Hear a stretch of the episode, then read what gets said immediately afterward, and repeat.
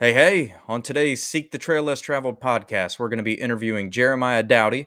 Uh, Jeremiah runs from field to plate based out of Southern California, um, where they quite literally go out into the field. They capture wild game, um, whether that's small game, big game, really anything they can get their hands on.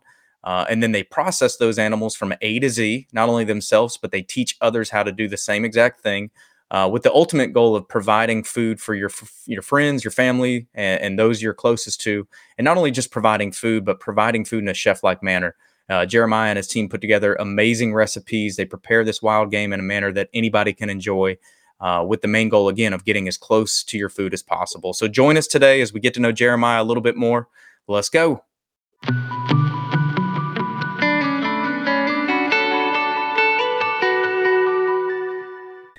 And so here we go. So uh, Jeremiah, um, I'm here with Jeremiah Doughty. Uh, Jeremiah is uh, from from field to plate, uh, like we said in the introduction. Um, Jeremiah again specializes in going out into the field, um, capturing a wild game, and then ultimately preparing it from A to Z and, and putting it on the plate. Um, so we've got Jeremiah with us today. Just super fired up to get to know him a little bit better. Uh, so we're going to jump on in. So Jeremiah. Man, let's just start from the beginning. You know, let's let's learn a little bit about you, how you got to where you are. Um, kind of give us a, a, recap of you know from from the beginning to where you sit. You know, who are you, and, and how did you get to where uh, you're running from field to plate? Yeah, so I was born in the worst El Nino ever, uh, 1980. Oh, you want to start not from the beginning? um, no, true though. My parents were hauling me back and forth to the airport because I had really bad jaundice in like the old station wagons, you know, where you could kids could sit backwards and piss people off because they're mooning them, and the dad had no idea. Oh yeah. Um, and yeah. So anyway, no. Um, yeah, hunting has always been kind of a part of who I am, but here in Southern California, hunting is a lot different than what you think of when you think of like in Alabama, Missouri, Mississippi, Texas, um, because we're a lot more into our birds and upland game, just because that's what we have around us. Mm-hmm. Um, it, it's really hard to deer hunt in Southern California unless you're paying a ton of money for an outfitter because, you know, that's just kind of how it is. And there's, you know, there's an area down by us in San Diego where, you know, they give out 3,000 tags and they have a 0.5% success rate. So you wow. put that into perspective of like, I don't want to go waste money every single year getting a deer tag, right? Because ours is a draw state. So it's not like where you guys just get it as part, you know, hey, with your license included blank, blank, blank, right? Right, right. And so upland game and birds are primarily what we hunt from turkey and chukar and quail. We have three three species of quail. Uh, waterfowl hunting is absolutely huge because we're the end of the Pacific Flyway. So a lot of ducks will actually stop in Southern California and not even make it all the way to Mexico. And so our our hunting goes pretty crazy until it ends, you know, in February. And so we look at all of that stuff. That's kind of the basis of where I started. Fast forward, I'm in college and high school, and or high school into college, and I'm in the restaurant industry, and I found a passion and a love for just the restaurant in general. Uh, fell in love with cooking, even though I was running front of the house stuff. Became the youngest general manager at the restaurant that I was at. Um, so just fell in love with the kitchen, the back of the house, front of the house, just everything that encompassed it fast forward to 10 years ago and i was getting really really sick. Um, not really understanding why i was getting sick but i was getting sick. It was after i ate about 30 minutes after i'd eat food it was like the worst flu of your life for about five hours. Uh, and that was right about the time that celiac was coming out and all these other intestinal you know diseases and intolerances were starting to make their way. And so doctors were testing me for everything from gluten intolerance to dairy intolerance to every intolerance that is in the, the list if you google like on webmd intolerance. Mm-hmm. um, and i got tested for all those and all those came back negative.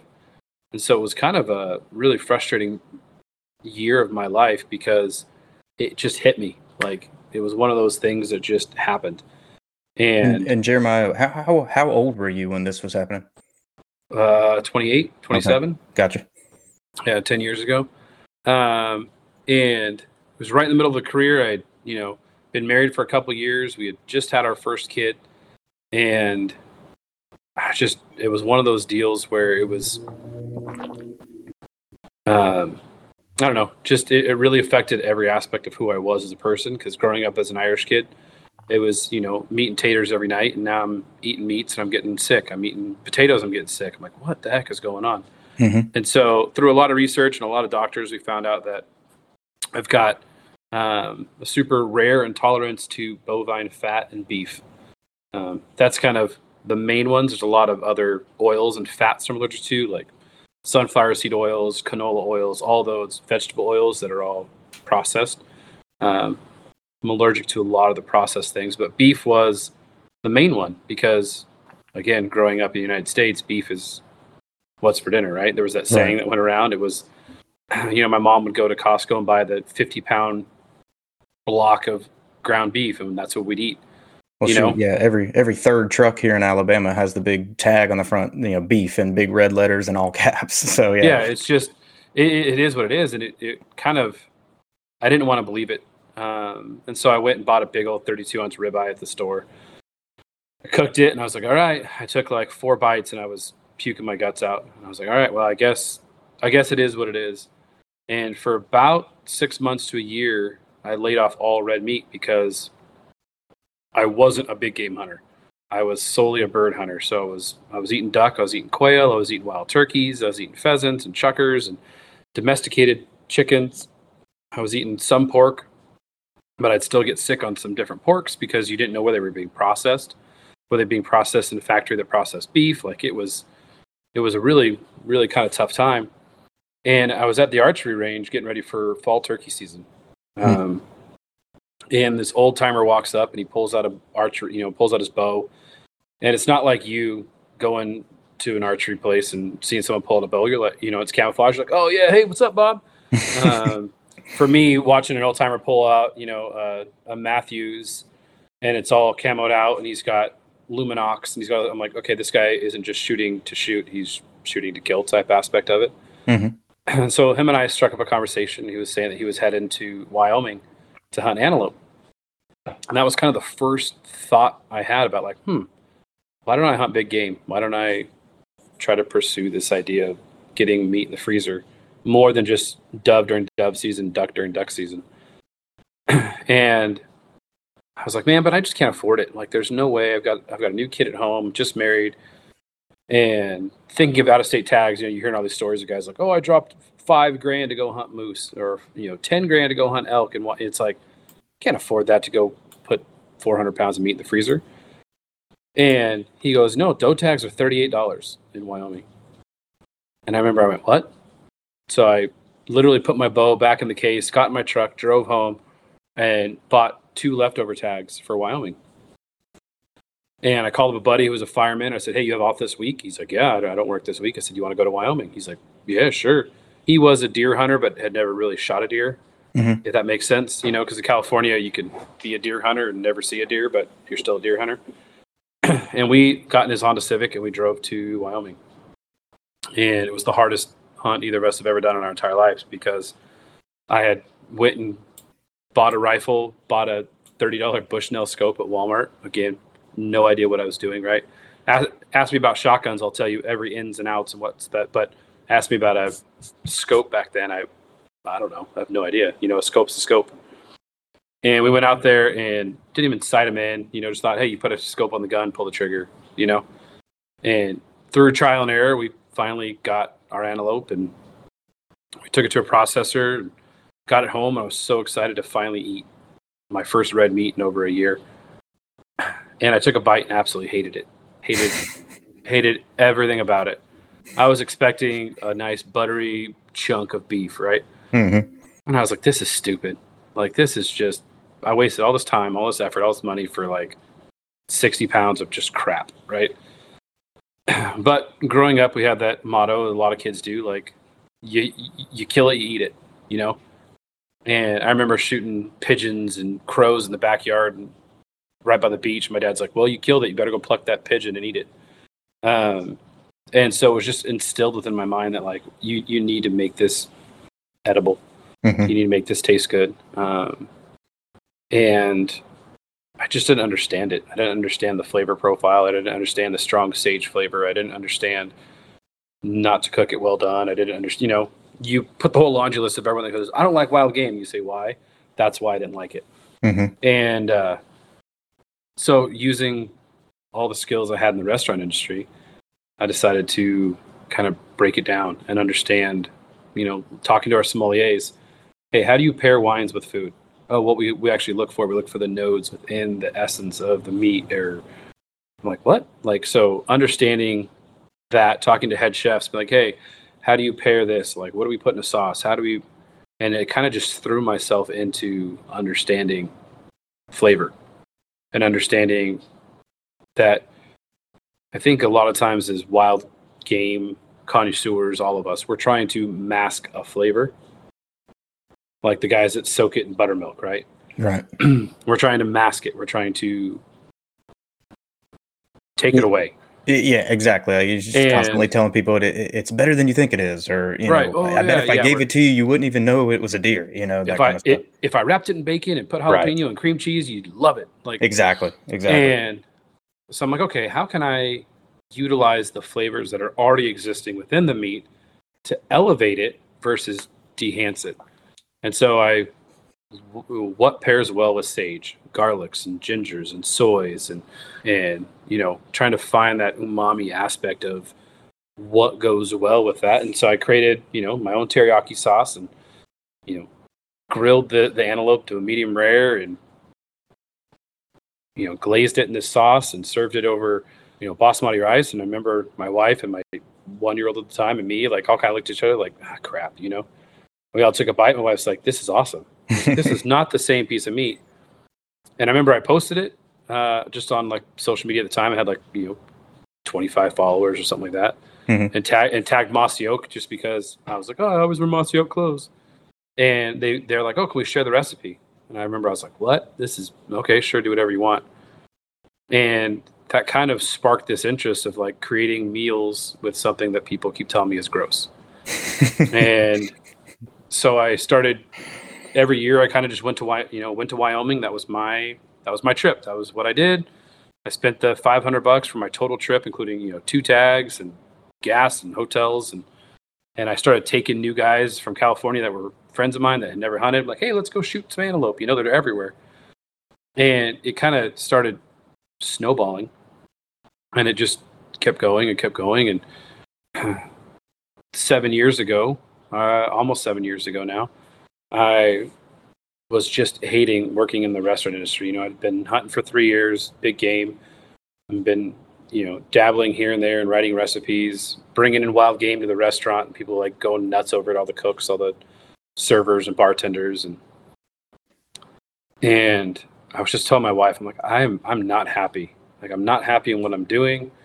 I've been in the restaurant industry since i'm 17 you know now it's been in it for 12 years i've done everything i can do except for go you know i was already corporate trainer and developers and it's like i'm just not happy we had a second kid on our way or had just been born and i was like i just i want to you know I, i'm gone every weekend i'm gone every holiday i'm gone you know i'm working 18 hour shifts and I just she's like, well, find what you want to do and do it. I'm like, yeah, but we can't, you know, thinking of the money. I'm making a hundred plus thousand. I can't just walk away from that Mhm. and and go do something. And as I was doing that, we had this pastor in our church, and he was preaching a series on doing a cannonball in our life and our faith. And he talked a kind of basic story. If you dive into a pool, your goal of diving is not to make a splash. So when everyone says, "Hey, just dive on into it," a dive only affects you, right? You jump in, it only affects you, and, and that's it. And he said, "But in our life, we need to cannonball into everything we do because when you when you cannonball into a pool, the effects are felt inside the pool all the way to the very end, and outside the pool. Everyone outside the pool gets wet, and everyone looks at you, and everyone wants to admire what you just did, or everyone's laughing, or it, it includes everybody and everything that's around you because you decided to just go for it, right? And if you cannonball, you have to make a decision. You can't, if you don't tuck good, you're going to hit your face, hit your back, you know, belly flop, back flop. Um, and I was like, wow, that's kind of, my wife's like nudging me, like, hey, you need a cannonball. I was like, shut up, you know, you don't know what you're talking about. And then afterward, the pastor comes up to me and he, he actually lives in Kentucky now, but he was like, hey, I don't know why, but I think you need a cannonball. I'm like, shut up. Why does everyone keep telling me this? I don't, I don't, I don't, I don't know what I'm cannonballing for, right? Mm. uh, and so then that that was Sunday. Wednesday we had our our youth group, and we were doing something with the with the high school kids, and I was volunteering as one of the leaders, and I went to run with the kids to do something, and I blew my calf muscle out. Uh, I had a class three tear in my calf muscle. It almost separated all the way down to my Achilles. Whew. And it's one of those instances where it just it felt like someone hit me in the back of the leg with a baseball bat as hard as they can. And I remember I looked down and I see my calf muscle all rolled up, and I'm like, oh my gosh, this is not, you know. And so I go to the doc, you know, go to the emergency room, urgent care, whatever, get it taken care of, and I'm out for six months. I, I cannot stand on my feet for six months. Um, so I can't work in the restaurant industry because I've got on this boot. I can't put any weight on it, and so I was out of work for six months, and I sat at home, bored out of my mind. You know, I'm like, I can only play so much Madden. Um, I had I had my one year old home with me. My wife loves her. You know, she works for the for the city of Newport Beach, so she's always gone. And so I just started cooking. I just really started like, hey, I've got all this meat. I started cooking um, and just posting stuff on social media, just kind of like slamming it. Uh, and a buddy of mine was like, hey, you need to come up with a name. Like, you need to change your social. You need to create your own, you know, your own Instagram for your new, you know, your recipes. And I was like, dude, I don't, I don't know. And I go, what would I even call it? Like, what? Going from field to plate? He's like, oh, that sounds great. Like, okay. Bingo. yeah, and so I I went and searched it. It was actually the domain was taken by this farmer from Wisconsin, but they had it posted since like Instagram had started in like 2006 or whatever. Then they had posted like one picture of like a green bean, and that was it. and so I filed a claim with Instagram and said, "Hey, this person's been inactive for six years or whatever." They sent them an email and they wrote back and said, "Hey, yeah, they're inactive. We'll give you the account, right?" And uh, and um, so I got this account, changed my name over, and I remember just like posting crappy cell phone pictures of food. Um, like I look back at them now and I'm like, why the heck did people even start talking to me? You know? and no, it's not even a joke. Like I would just look back, I'm like, oh my gosh. no, yeah. But it's you know, but again, it, it was it was a st- it's still the same story I had. It's real food, you know, but it was just a crappy iPhone four taking a picture. But there's a level of authentic, you know, authenticity there. You know what I mean? Uh, of, Yeah. Hey, here's here's a guy that's just passionate about something, and and he's using the tools that he has. You know, so I think that's so cool to be able to look back and say, hey, like, you know, remember when, you know, when um when you didn't have those tools. So I mean, there's still there's still an element of that though that you can't help but say, you know, don't forget where you came from. You know. Oh, I tell people all the time, like they're like, oh, like they'll share a picture, like, oh, but it's so crappy. I was like, ah, man, I'm so excited. It looks delicious. I will, I would never ever, because again, it's for me, it became, it became an obsession, and it became an like I'm an artist, so like I've always cartooned, always sculpted, always drawn, always painted, and for me, food became my new medium, right? It became my new stylistic aspect where I could create something and even working in the restaurant industry, I was the person played you know styling the food for them to take pictures for the mag, you know, for the menus. And so I kind of just fell into that that role. And I remember the first company reached I had a company reach out. It's like, hey, can we buy a recipe and put it in our magazine? And I was like, what the heck? Like I can make money. Like I can make money doing this. That's a Like, big I was- moment. This is just this is just me literally sitting on my couch for six months because I blew my calf muscle. right. And I remember it was a twenty-five dollar check, and I was like, just beyond the moon. Yeah. Mind you, I'm making tons of money in the restaurant industry, but someone just gave me a check for like an orange pheasant recipe that I had made, and I was just sitting there holding this twenty-five dollar check for California Sportsman magazine, which really nobody looks at, you know, and um, and I remember just sitting there and just admiring, like, oh my gosh, and I was just happy. My wife's like, "You're happy," and so I just literally threw myself into it. And every, I you know, I, I would went and got a stool to put my my leg on so that I could sit in the kitchen and just create sauces. And it came to the point where it was like, "Hey, it's time to go back to work." And I remember I I was up all night long. I'm like, dude, I do, I don't want to go back. but we need to, you know, we got to pay the bills. We got two, ki- we have two little girls at home. Like we got car payments, we got house payments, we got. And I remember my wife looked at me and she said, "Just quit. Like this is the happiest you've ever been. These past six months. Time to make Like- a cannonball. Yeah, just walk away. Just do what you want to do. Give yourself two years.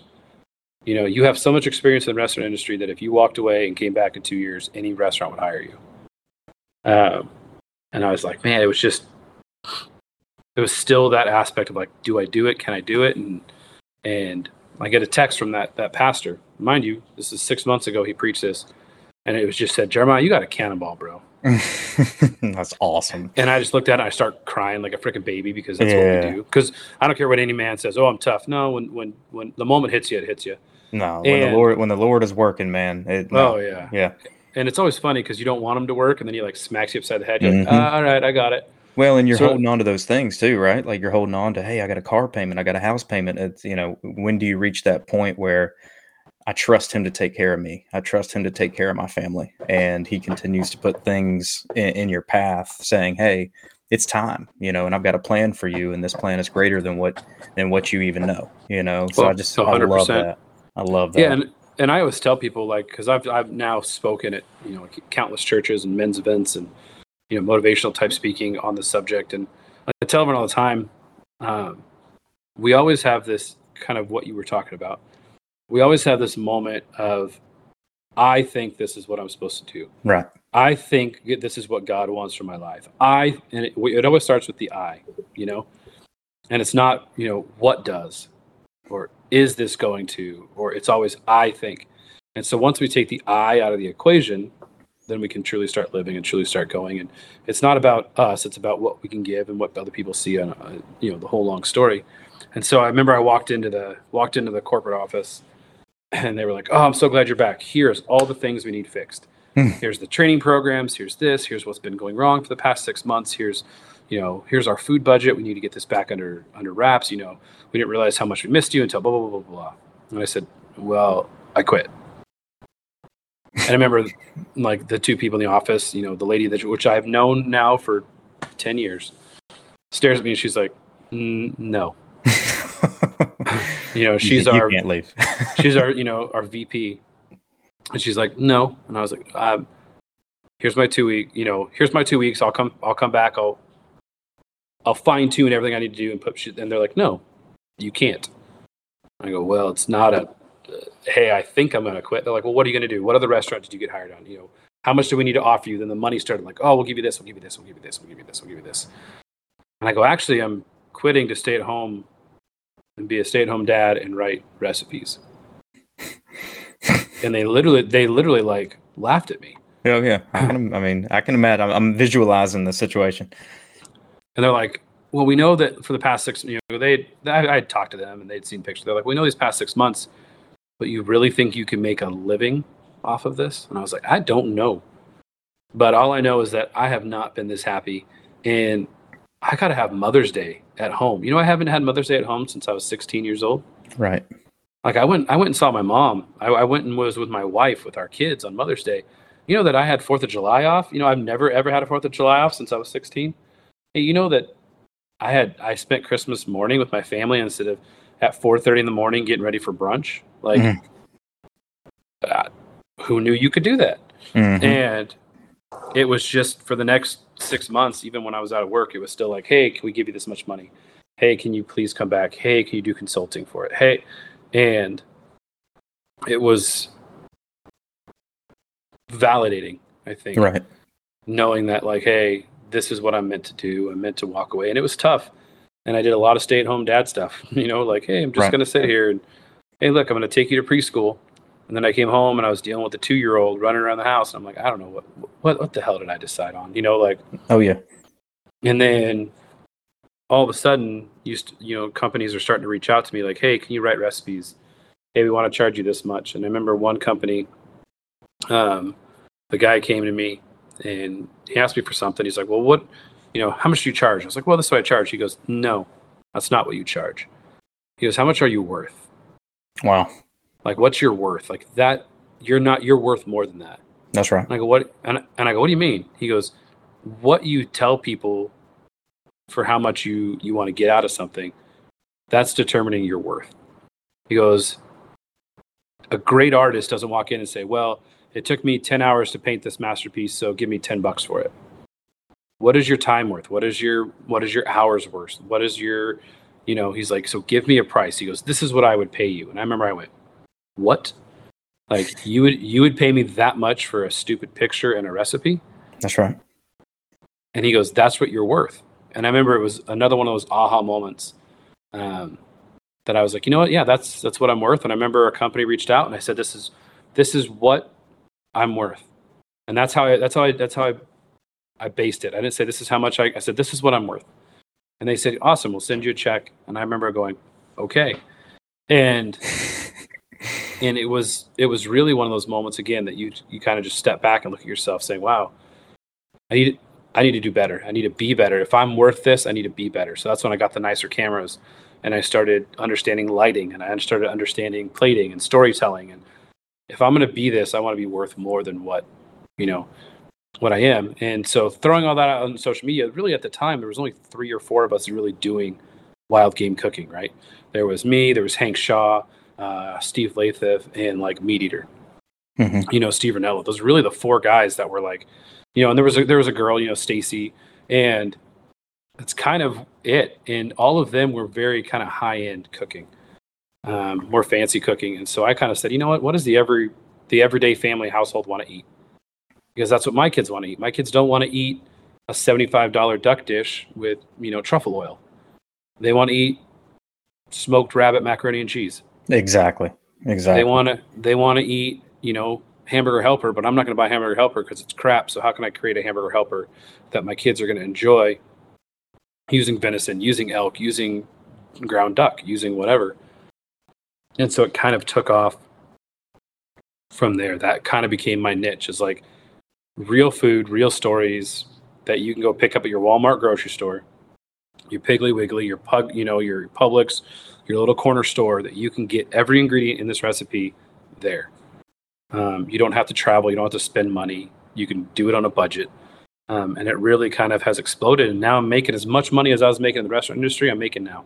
Wow. Um, and I'm loving my job, and I'm loving the whole aspect of it so much so that, you know, I started from field to plate classes where I take people out, brand new hunters, adult hunters, who have never done it or have done it a hundred times and they want to learn. And we go through the entire process of how to break down your meat, how to stop going to a butcher.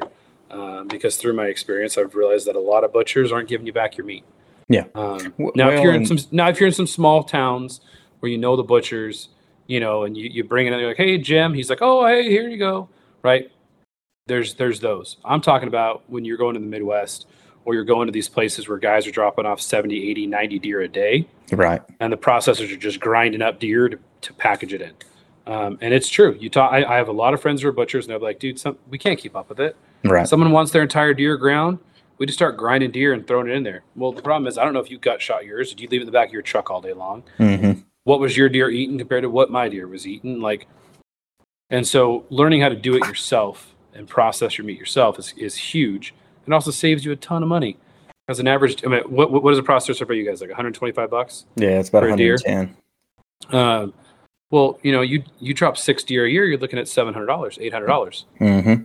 You can buy a meat grinder, a vacuum sealer, and a sausage stuffer for that price. Yep. And then you're good for the rest of your life. Compared to, oh, next year I got to spend another seven hundred dollars to get sausages.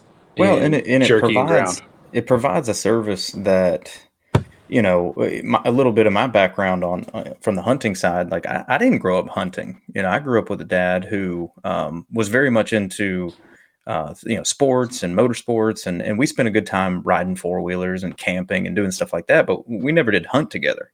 Uh, so for me you know it was something that i started to pursue in uh, my adult life. I got out of college it was something that i always wanted to get into i had really nobody to show me and so I, you know, really just kind of trial and error, just started to go sit and, you know, sit in the stand and, and find people who had property uh, that were, you know, willing to let me come sit and, and, and really just learn everything on my own.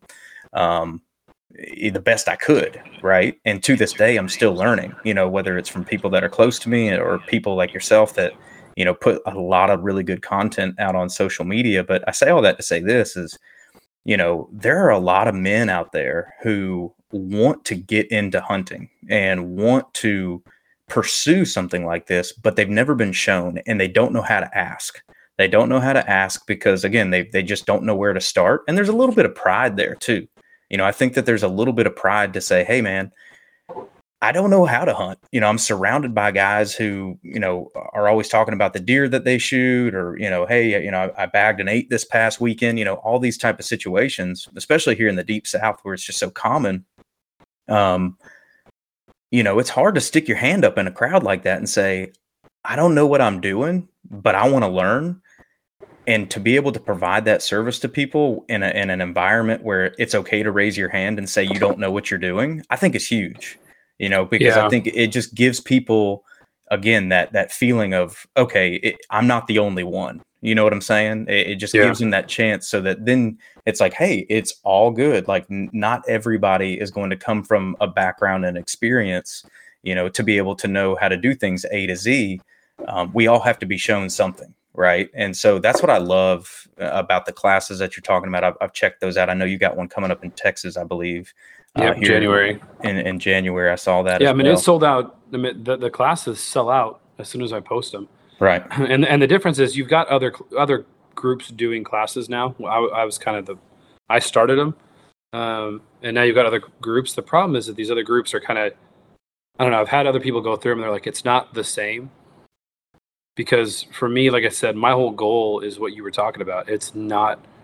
It's surrounded up upon the respect of the animal, um, and I've had. Let's see. I've taken 300 new adult hunters out um, That's awesome.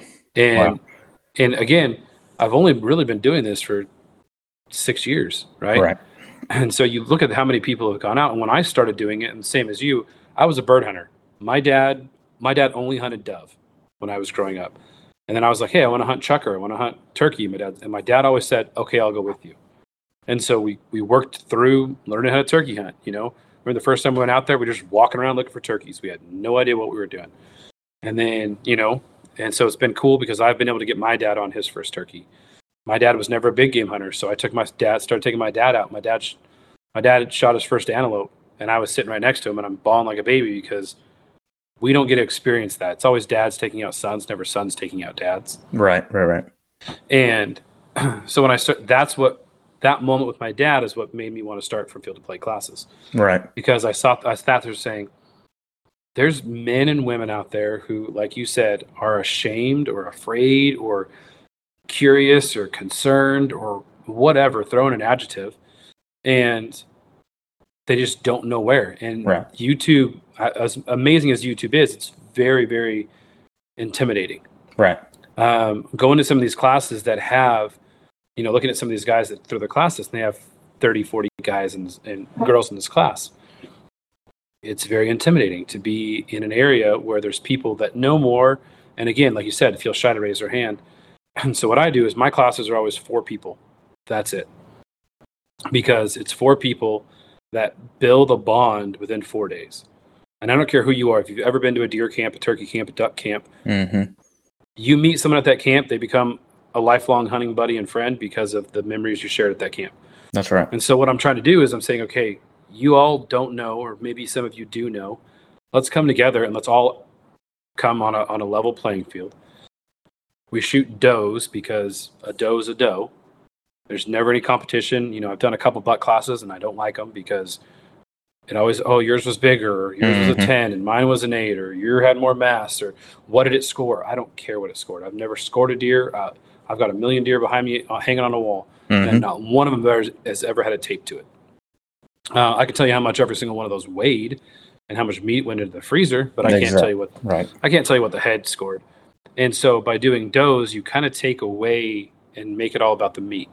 Um, and so when you come back and you do these classes, it's so hands on, and there's no dumb question. Like I already sent out the emails for the classes in this January. It's like what I said. You know, this is your class. The email goes out to all the all the people coming and says, "I want you all to email back to this group." So I want you to get to know each other before we even get there.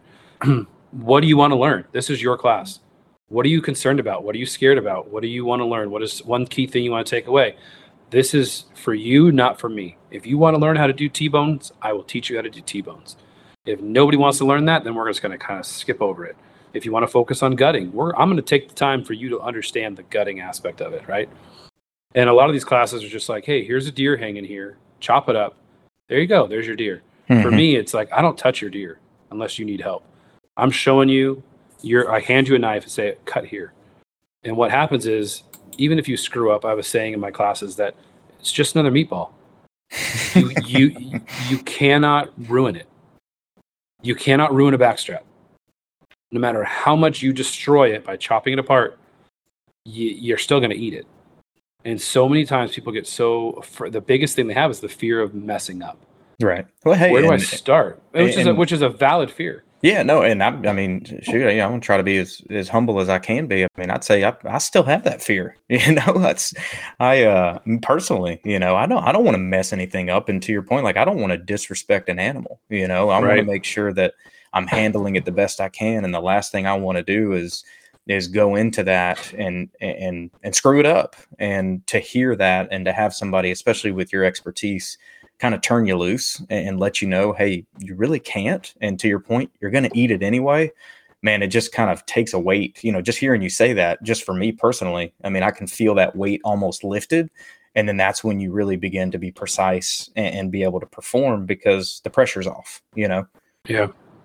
No, and it's and like I tell everyone too, it's like I had to learn this and I'm always learning and I'm always growing. And when I started this, there wasn't a YouTube video to watch. Right.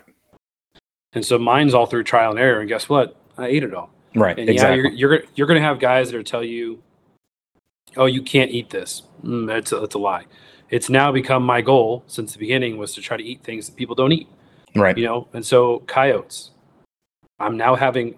I mean, I had ten posts of people asking me, "Hey, I shot this coyote. How can I prepare it? How can I cook it?" Right.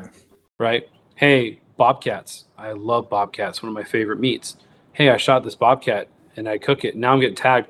Man, I made the barbacoa recipe and it blew my family away. And now my daughter wants to go out and shoot a bobcat because she wants to eat it. Like you start to look at, at this this snowball effect that happens when you when you stop, you know, fearing things. And I one of the things I tell a lot of people is you know, because I'll say something like, well, this is the way my grandpa did it. This is the way my dad cooked it. This is the way I learned how to do it. Are you still using the same bow that your grandpa used? Mm. Are you still using the same rifle and optics that your grandpa used? Are you still using the same binoculars, the same camouflage, the same?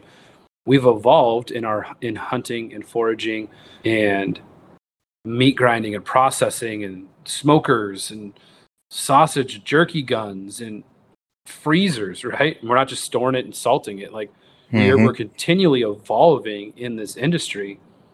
So why do we just have to wrap stuff in bacon? Why do we just have to dump a can of cream of mushroom soup over it? Why now don't get me wrong, all amazing options. Mm-hmm, but I'm mm-hmm. here to show you that there's there's more to that that as if you ask my daughters, "Hey, what is meat?" Okay? They will tell you meat is meat. Plain and simple. If I take a deer, that deer is meat. At the end of the day, it's meat. I can utilize that deer meat in any beef recipes that I have on Pinterest if you're a mom listening, you know, I'm 90% of my followers on Pinterest are females between the ages of 30 and 50.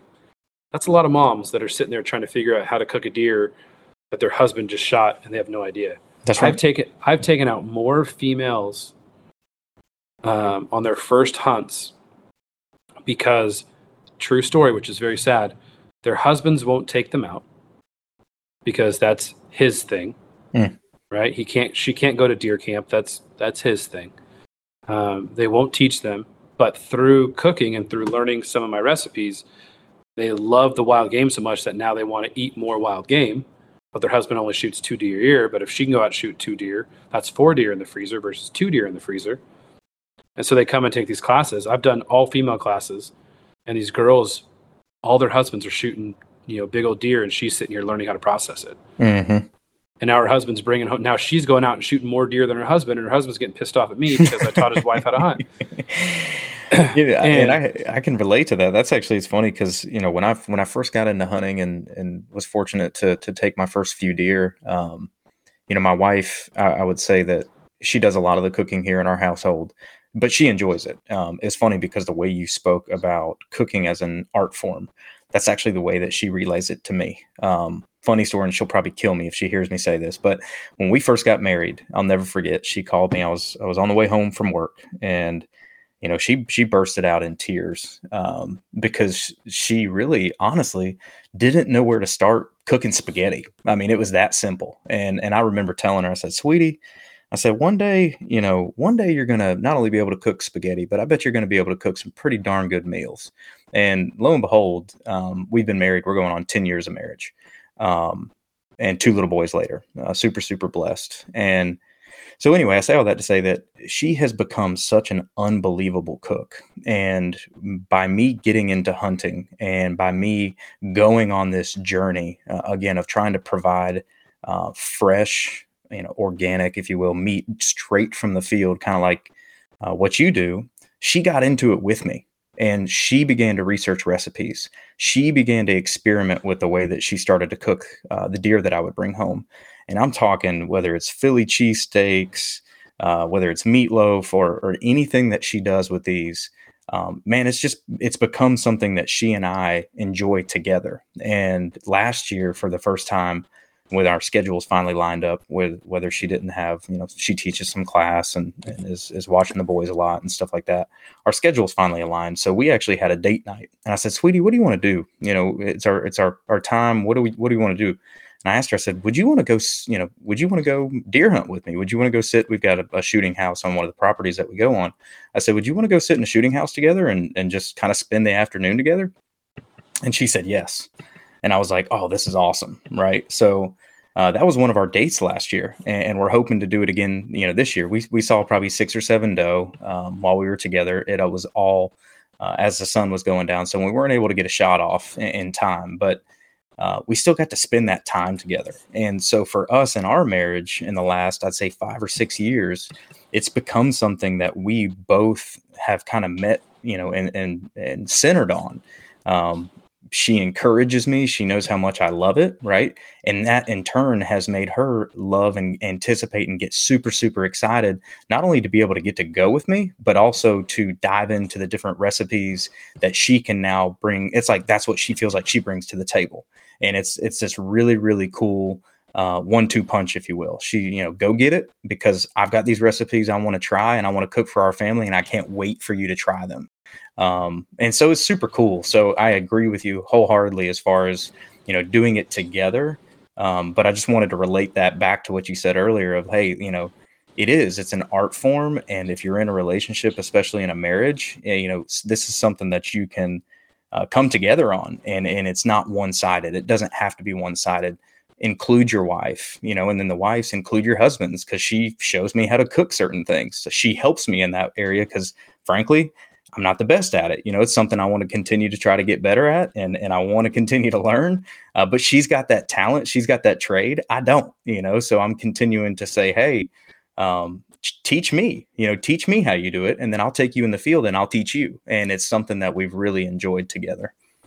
No, that's awesome. Yeah, I, I wish my wife still. She's like, nah, it's your thing. Mm-hmm. Um, but I did tell her for my 40th that she needs to get her license, and I want my whole family sitting in a duck blind for my 40th birthday. um, nice. And so she she's always like, oh, okay, you know. But same same story is like my my oldest daughter.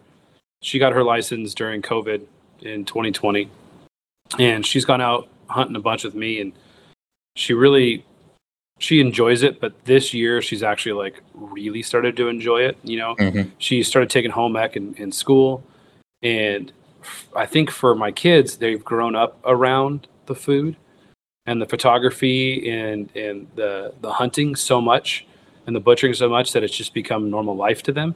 Right. Um, and which I you know you don't even think about it. But it's like a, a dad who plays professional football. Right. Like exactly. Going going to this, going to the stadium is going to dad's work. Exactly. And so going to the field and hunting turkey and deer and dove and quail. It's just going to dad's work, right?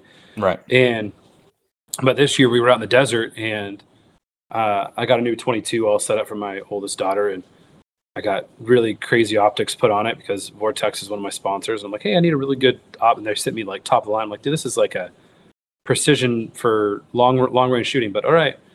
and I dialed that sucker in, and it's like deadly at 100 yards, right? Like she's hitting, she was hitting quarters at 100 yards with it with the 22. Nice. And it was one of those deals where we went out and we were like, okay, let's go rabbit hunting, let's go, you know. And I think she got the bug, which was kind of fun because now it's like, hey, let's go back to the desert. We're going to the desert for New Year's to ride motorcycles and just be as a family, right? Right. And she's like, "Do we have enough 22 rounds, Dad? Because I feel like I, I just want to go shoot." And it's it's fun to see her start to like evolve into that. And now she's the one that's like, "Hey, like last night uh, on Sunday after church, we sit down as a family and we all decide our we meal plan for the whole week. Got it. What's what's for lunches, what's for dinners? Because I go grocery shopping on Sundays, and that's it. Because I want to save money. And I'm I'm, a, I'm stupid. I'm a budgeter. Again, I did that in the restaurant industry, so I'm like, mm, I'm going to budget. Uh, you know, food costs and all the other stuff. And well, you're not alone in that, by the way. Uh, we do that. The, we do the exact same thing. So, uh, my parents actually give me the hardest time about that. They're like, "Y'all, y'all actually budget? You sit down and budget?" And yeah, yeah, yeah, that's same what as, we do. Same as my it, folks. I'm like, "Yeah, mom, because I grew up poor, watching you spend money." um, and you know, when I go to your house and there's a million Amazon boxes, you're still spending your money. and you know, I'm I'm not. And you know, I, am down to eighty dollars a week on our grocery bill. Wow. Um, but I also don't purchase any meat of any kind and so that really helps. So, and, okay, so let me ask you this. So that's that's a that's a good point to to kind of pivot a little bit. So you said eighty dollars in groceries, and you're not buying any meat, right? So I'm yeah. Guessing so my grocery that, bill was eighty seven sixty on Sunday, and that'll get us through breakfast, lunch, and dinners until next Sunday. And so the meat that you guys are eating as a family weekly is quite literally everything that you are providing out of the field. 100% we eat um, what I either caught or shot. Wow.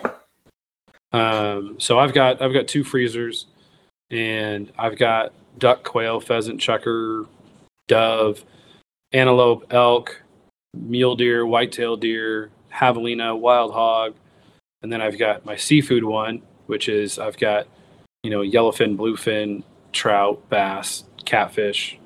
Uh, so so how often? So like today is a Tuesday, right? Mm-hmm. So you meal planned on Sunday, like you said, it was eighty-seven sixty, I think is what you said. Mm-hmm. All right. So you've got you've got the the basic needs from the grocery store, and obviously you've got a, a freezers full of meat. How often are you going to continue to reload? Like how often are you going to make sure that you never run low? Because obviously you've got such a base layer built. But like, let's say, you know, you know, for me, right? I'm a, I'm a father, I'm a husband, I'm I'm a busy guy, right? Like, it, in order for me to get to that point, right? If that's something that I've got a goal of, how often do you have to go? Is it is it more of how often do you go, or is it when you go, you're going for you're going for volume? And I know each animal is different, right? And I know each yeah. situation is different, but how often are you going to even get to that level where you can say, "Hey, none of our meat is coming from anything except for what I've caught"?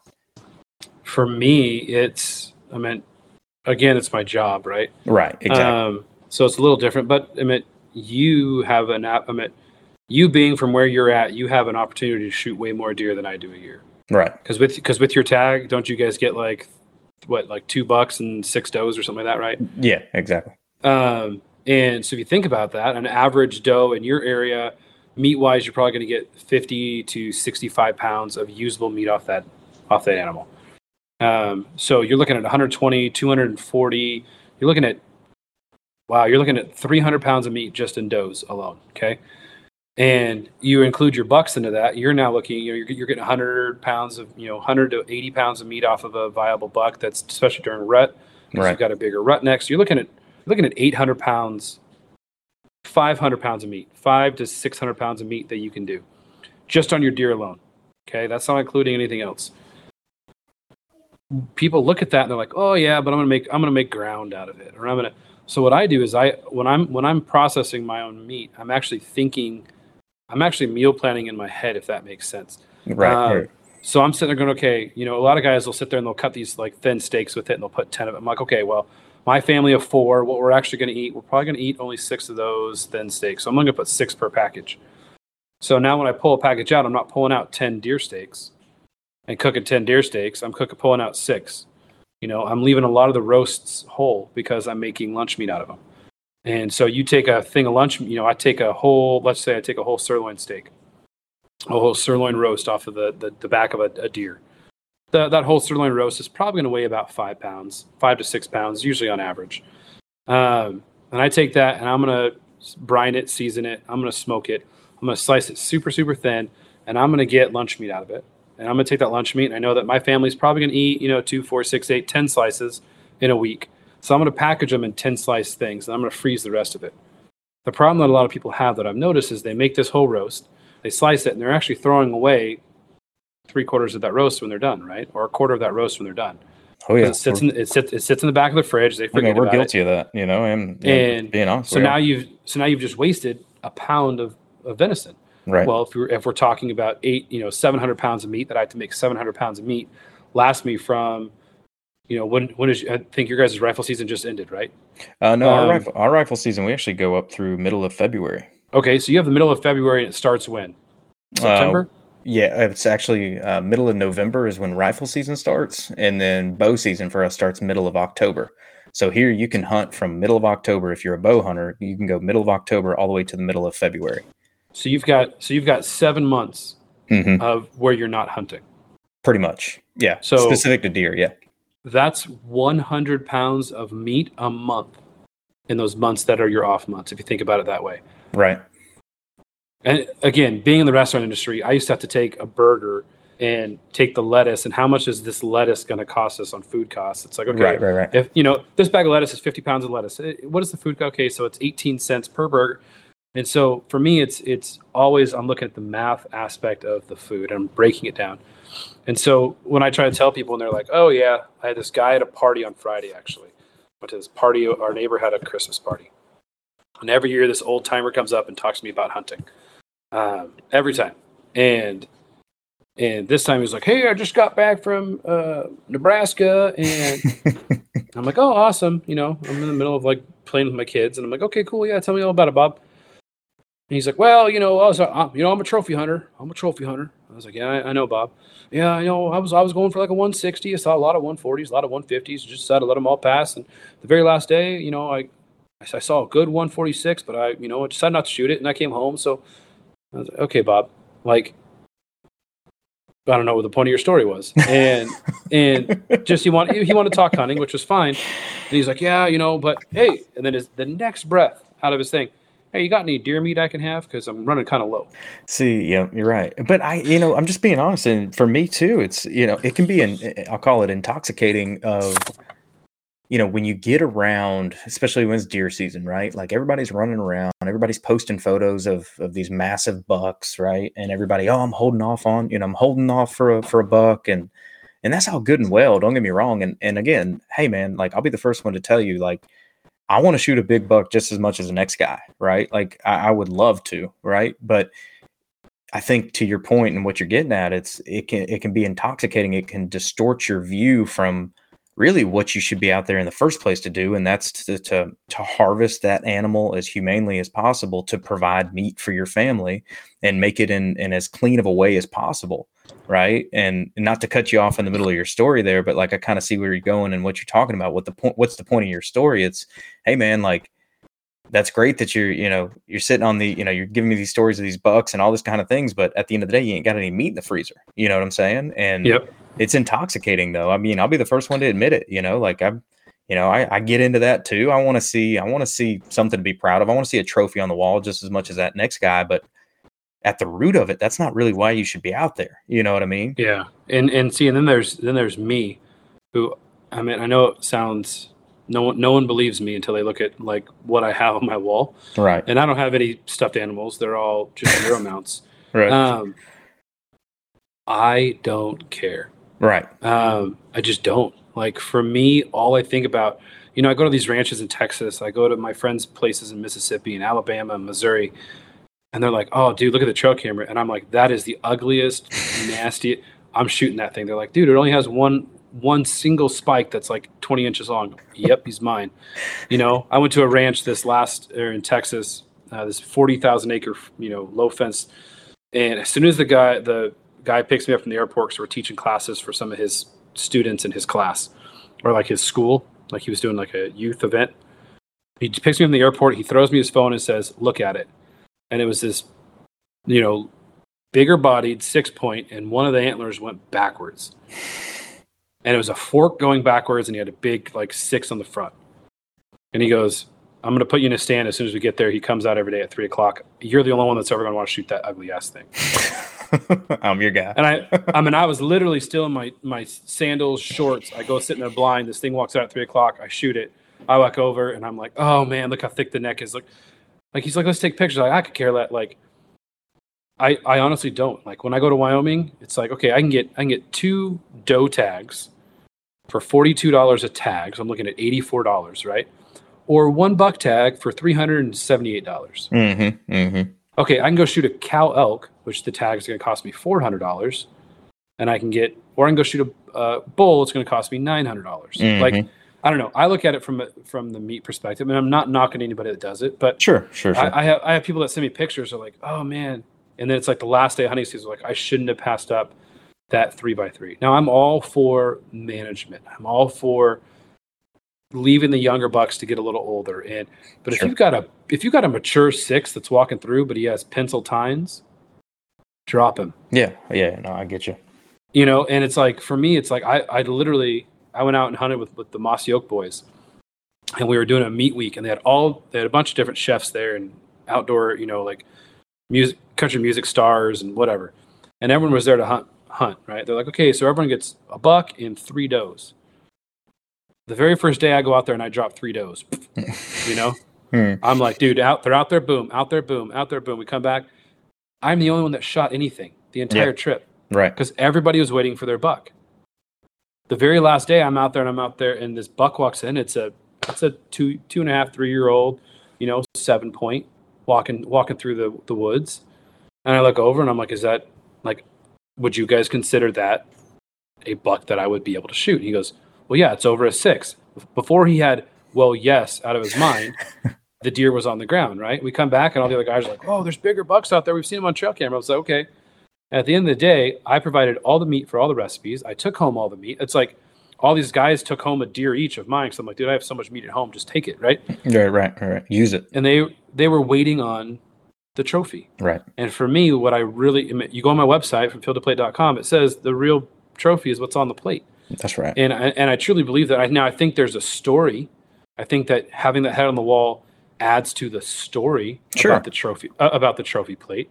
It adds to your excitement. It adds to your like you said your your male egotistical oh I conquered right Mhm. or the the female like oh look I can do what a man can do Mhm. um, or your kid like hey i'm better than my friend at school but the problem with that again it becomes a, a comparison it becomes this judging world that we're already living in the society where everything is based on merit and everything is based on size and everything is based on your wealth and your worth and what car you drive and how how you know how nice is your backpack at school for my daughters and oh you, you have old shoes on versus new shoes Mhm.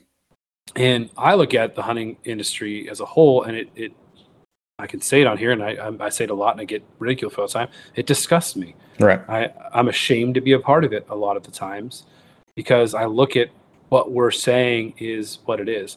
I love looking through old magazines and old photos of all these old timers with a deer on the back of the truck. That's a little spike. And Man, the guy is so, so, funny you say that. excited. And he's so excited. He's sitting on the back of that truck and you know it's it's in it's in field and stream magazine talking about this dude that hunted this buck. And, blah, blah, and he's not wearing an ounce of camouflage. Yep. he doesn't he doesn't have one sponsor name anywhere on him. He, nowadays in hunting we're like nascar. It's like how many sponsors can we stick on us and put in our videos and then to earn more money? And this dude had the time of his life there was one article and it said uh, in in 1952 in Outdoor Life, and it was about these friends that went to Alaska, and it was it was called "We Shot the Lot." And again, I, I go by all those every time I see an old sports sports magazine, like when I go to an antique shop, I pick it up. Everyone's like, "Dude, that's from 1943." I'm like, "I know. Look, this this box of ammo was 17 cents." Um, but it talked about how they went to Alaska and they all could only afford to buy one tag. Mhm. So one guy got an elk or a moose tag, one guy got a bear tag, one guy got a blacktail tag, one guy got uh, a sika tag, one guy got you know a brown bear tag, and these five buddies went to Alaska and they all shot their species with each other per animal. They all went out and hunted this guy's moose together and packed it out. And then when they left Alaska, they all divvied up the meat completely equally so that everyone had the same amount of meat to go home with. The same amount of moose, elk, you know, Sitka, blacktail, black bear, brown bear, and all the guys went home with all the meat. Yep.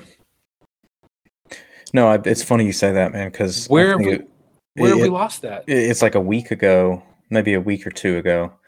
And I don't think it was the same article that you were reading. I, I can't remember where I saw it. I saw it on social somewhere. Um, Oh, that guy like- with that that black and white picture with the guy in the back of the truck. No, this one was like five or six guys. It was a photo from probably like 1962. I don't know, something like that. Um, all in red. All every one of them's wearing red, and they've just got deer after deer behind them. And it was from their hunt camp up, and I think it was Wisconsin, is what it was.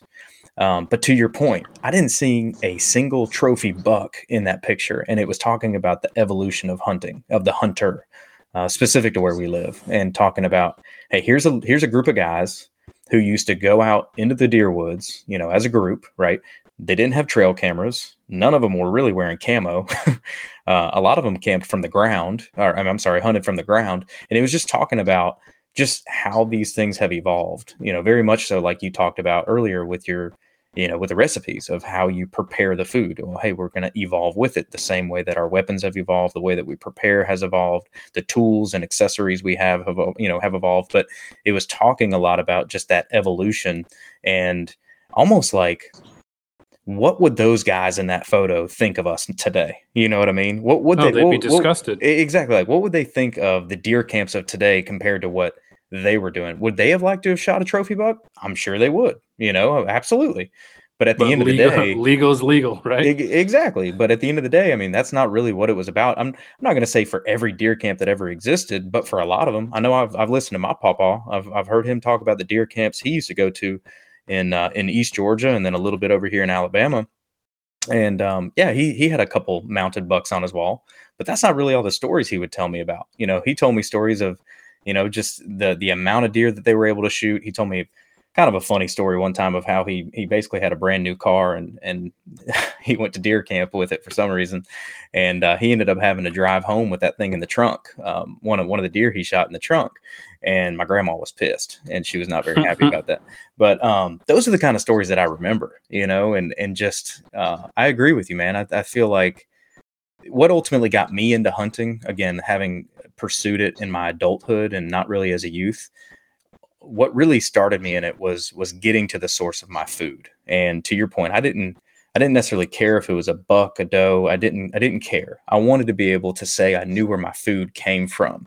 And that's really what, you know, what got me into it. And just being honest though, as you go through it and the more peer pressure and and again you get almost intoxicated as you get more and more into it uh, depending on you know what circles you run in and what you pay attention to you got to be careful because it can kind of take away and you can lose sight of what you originally got into it for you know and that is getting close to your food. That is knowing where it came from. It is learning that art form in my mind and it becomes a game of you know how many points does it have? And again those things are great. I'll be the first one to tell you if a big buck comes out in front of me man I- hope i have a chance to take it. I hope i have a chance to take it humanely and that's something that i would certainly be proud of but ultimately that's not what it's about. You know it's it's it's about getting directly to the source of my food so that when i'm sitting down at the dinner table over a meal that either myself or my wife has prepared i can say man i remember i remember seeing this thing walk right in front of me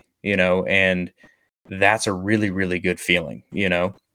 And so yeah it's interesting because i i mean again literally i think it was a week ago i saw a very similar article and i can't remember where it was otherwise i'd, I'd give them a shout out but um it's cool man it's it's interesting it's hearing you talk has you know in a lot of ways kind of reminded me you know of, of why i even wanted to get into something like this and, and why i even pursue it um i'm very big on accountability i think it's good to, to kind of call it like you see it and call yourself out and and lately you know i kind of feel that way i almost feel like i've been intoxicated with that of you know man you know, I've been tracking a couple bucks on camera and been trying to, you know, kind of hold off a little bit. And, and it's been nice to, to kind of be reminded of, Hey man, what are you, what are you doing this for? You know, what are you doing this for? And, and ultimately, um, I think that's really cool because, you know, you live that and, and you're trying to remind people of that. And, and ultimately again you know two freezers full worth of meat. I think you know me and most men anybody who's a father or a husband who who has to buy groceries on a weekly basis you know would agree man anything you know any way for me to limit that grocery bill you know the better. Um and that would actually lead me into another question i'd have for you. Like fathers and husbands that are out there right? Guys like me and you right? What's a what's a small win you know in your opinion as far as trying to pursue this sort of lifestyle? Because not most men, you know, at least guys that I know here locally, I mean, they're not going to be able to get out as often, or at least they say they won't be able to get out as often to uh, to fill, you know, two freezers worth full of of meat to where they can say, hey, 100% of that's coming from the field. So, in your opinion, what's a small victory? Like, w- what is something to get somebody started and say, hey, these are small things you can do to continue to kind of chip away? Does that make sense?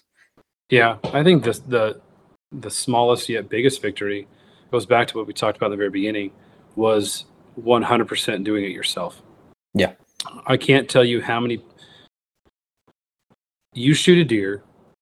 Some guys don't even gut their deer. They take it straight to a processor and then a week later they pick up their meat. Mm-hmm. There's no buy-in. It's it's it's just shooting an animal, right, and taking a picture. Right. Um, when you process and when you butcher yourself, all of a sudden there becomes this this win.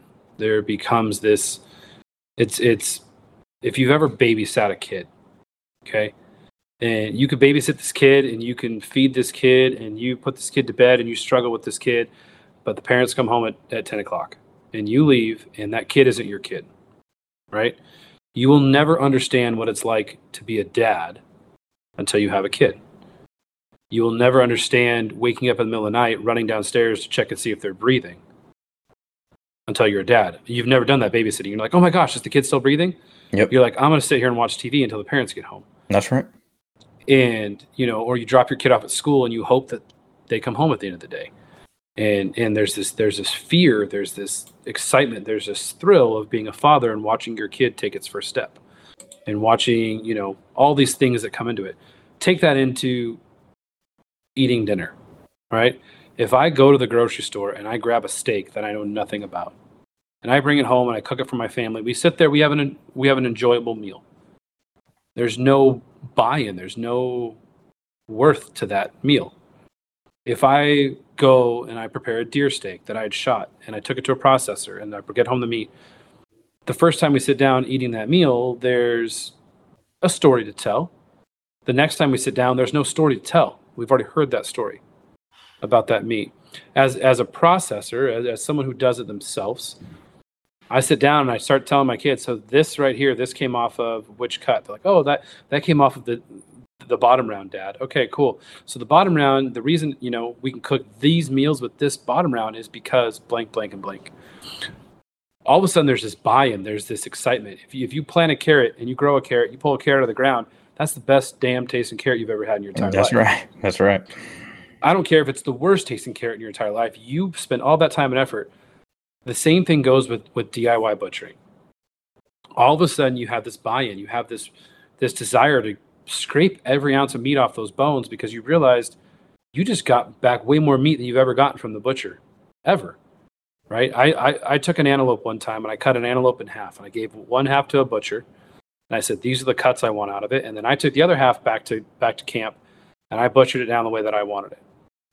Two days later, I go to the butcher. I get the cuts of meat back from him. My cuts of meat weighed in at seven pounds more meat than what the butcher did.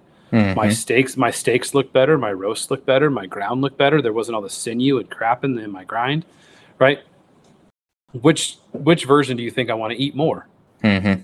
It's the same animal, but I'm looking at what I just spent an hour doing and listening to music and sitting there talking with my buddy as I cut off a, you know, cut down the back legs into roasts and steaks and ground and ossobuco cuts and shanks and there's now there's a story to tell. So I think a little win is a big win by getting over your fear of screwing up, getting over your fear of of not feeling accepted because you screwed up or or maybe because you get made fun of for doing it yourself or you, the, the, the people that say I don't have an area to do it. Your kitchen table works fine. I Well, that don't would- and that was I don't have the question. I don't had. have the yeah, and I don't have the I don't have the time. I get that all the time. You have time to go sit in a deer stand for eight hours a day waiting for a deer to walk by, but you don't have two hours of your day to butcher it down and put it in the freezer.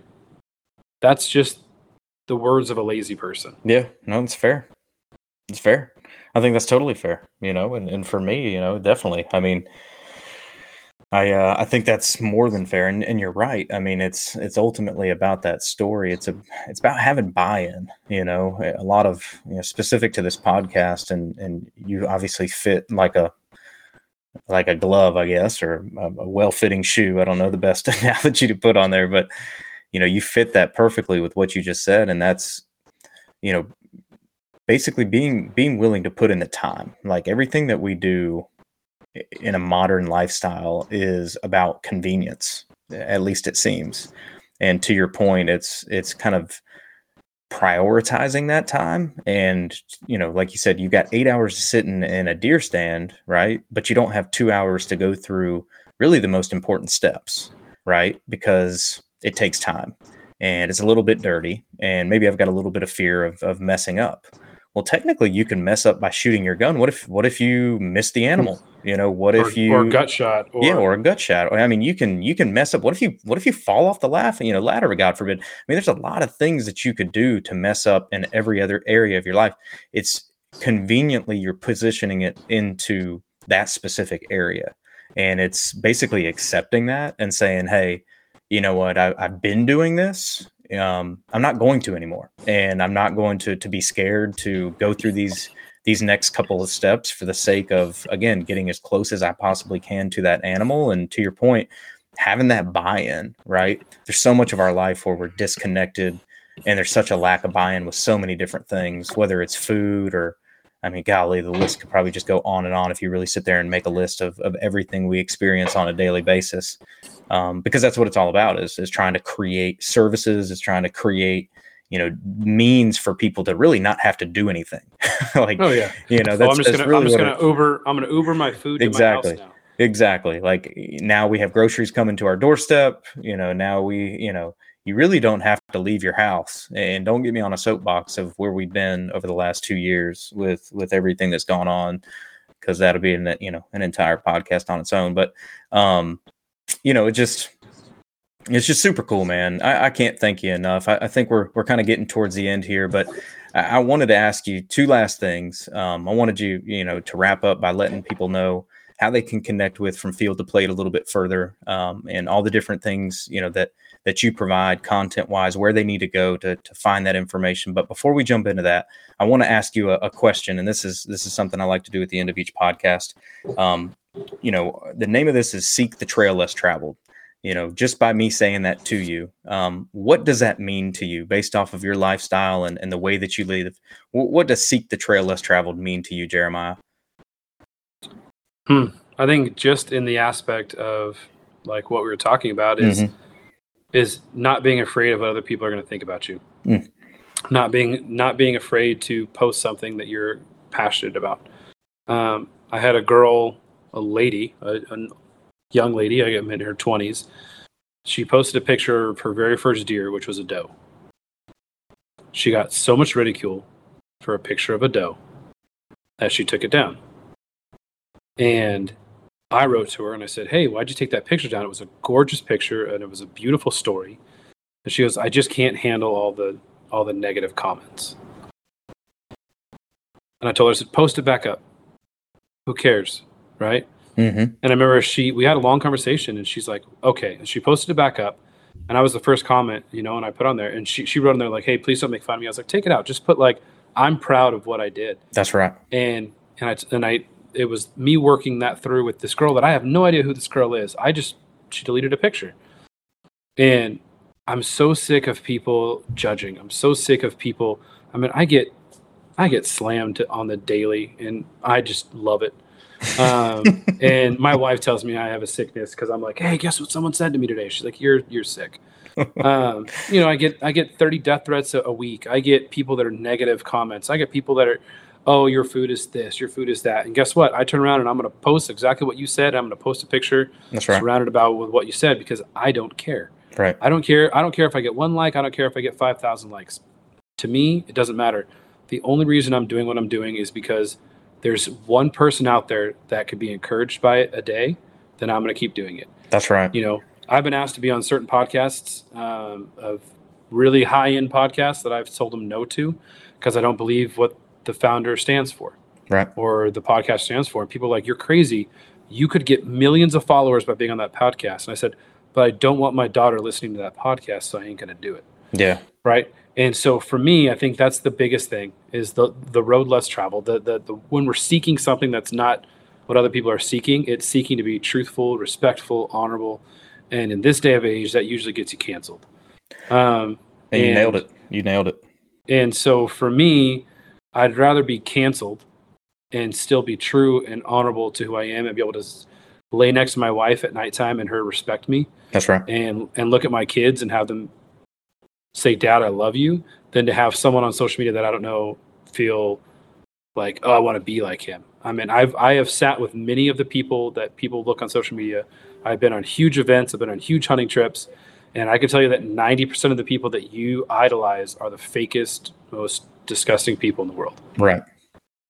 And I have walked away from camps. I, I literally have left camps, drove to the airport, and flew away, and was like, I can't be a part of this. Yeah. Um, and I don't care if you can, you know, they'll bash me, they'll unfollow me, they'll say whatever. But at the end of the day, taking the road that no one else wants to take is being true to who you are, Love that. being being successful in your own mind, and loving every minute of who you are and what you want to be. Because at, at the end of the day, when you go to bed and you close your eyes, it's you.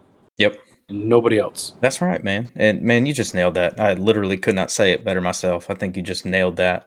It's it's not being scared again to to your point to to share what you love with the world and hey, at the end of the day, at least you're showing up, right? Most of those people who are saying those things and doing those things and shoot, you know, I'll I'll post this and and hopefully we'll have a chance to both post this and share this with people. Man, I'm sure who knows the kind of things that'll come of it, especially towards me, you know, and and and I'm sure it sounds like you're kind of used to it. Well, I'm not, you know, and but at the end of the day, hey man, I'm not scared to show up. And it goes back to what you said. I'm not scared to fail. And there's something to say about that. And most people who are saying and doing those kind of things, you know, oftentimes they're not even showing up, right? And, and there's something deep inside them that you know they know that and it's manifesting itself through those type of comments and through those kind of actions and and so i think you just nailed that man that was fantastic um wrapping things up man let us know how how do we get connected with uh, from field to plate how do we learn more how can we follow uh, everything that you're doing and and just continue to get get the word out on on everything that you're pursuing Yeah, it's pretty it's pretty easy. Um, from field to plate on all media outlets except for Twitter is from field the number two plate. I really don't go on Twitter because it's like a ADD text message. um, but um, yeah, I, I have a private group on Facebook that you can follow um, where it's all about the story and the food. Um, if anything is posted that is not about the story or about the food, it gets deleted because I just don't care. Like I've said a million times, um, it is it is what it's supposed to be, and if people are being ashamed by that, then they don't need to be a part of it. But it's it's huge. We've grown four thousand members in the past two weeks of people because it's something different on Facebook, uh, Instagram, from field to plate, all that good stuff. Um, I have hundred percent um, comment and reply. So if you ask me a question, I'm going to answer it, even if it's a dumb question. I'm going to, and if I don't know the answer, again, I'm going to be truthful, and I'm going to seek it out and find it for you, or introduce you to somebody that does have the answer. Um, and then yeah, and then we'll have a bunch of from field to plate classes starting up in November of, of 2022. And if you want to learn more, grow on how to be a better butcher, better hunter, um, or you are someone I've taken out vegans for the very first time who have never touched a gun in their life. They've harvested their own animals and now they're big hunters. Um, so if you want to just be a part of that, you, you can follow along at From Field to Plate, and we'll post that in the summer of when the classes and sign up start. So, but again, thanks for having me on the podcast. Thanks for letting me just word vomit about what I'm passionate about because sometimes people get uh, kind of turned off that I'm very passionate about not caring. Hey man, um, I, I loved every minute of it, and and that's why I asked you to be on it because I had a feeling it would uh, would go this direction, and and it's the exact direction I was hoping it would go. Um, so don't you have nothing to apologize for, man. You you are who you are. You're passionate about what you believe in, and I can respect that. And uh, I loved it, man. I again genuinely just thank you for for spending time with us and um, we will continue to to watch and follow and, and share. And hey, I'll say, you know, just from from my personal standpoint, I am a part of the From Field to Plate uh, Facebook page uh, group, um, the private group that Jeremiah was referencing. Man, I, I, just to to give them a quick shout out on that. Um, man, it's awesome. You know, between the people sharing their stories, uh, people sharing their recipes, it's just super encouraging. Um, you know, just to to be able to share that with a community of people across the country. You know uh, especially for somebody, a guy like me here in, in central Alabama, to be able to connect with guys like Jeremiah, who are, is in Southern California of all places. Talk about two, you know, what you would consider polar opposite locations, but to be able to meet together and uh, and have this uh, passion that we share, and to be able to sit down and talk about it, and and meet people from all over the country who have that. Man, it's just something really, really special. And to your point, I hope this encourages anybody out there that's interested in uh, getting started, or maybe you have started and this has encouraged you to to make it, um, you know, about respecting the animal and getting back closer to the food that uh, that you want to put on your table. So. Uh, hopefully, if you're listening, um, it encourages you in one way or the other, um, and, and, I hope you've gotten a lot out of it. So, I appreciate you, Jeremiah, and uh, here's to the next one.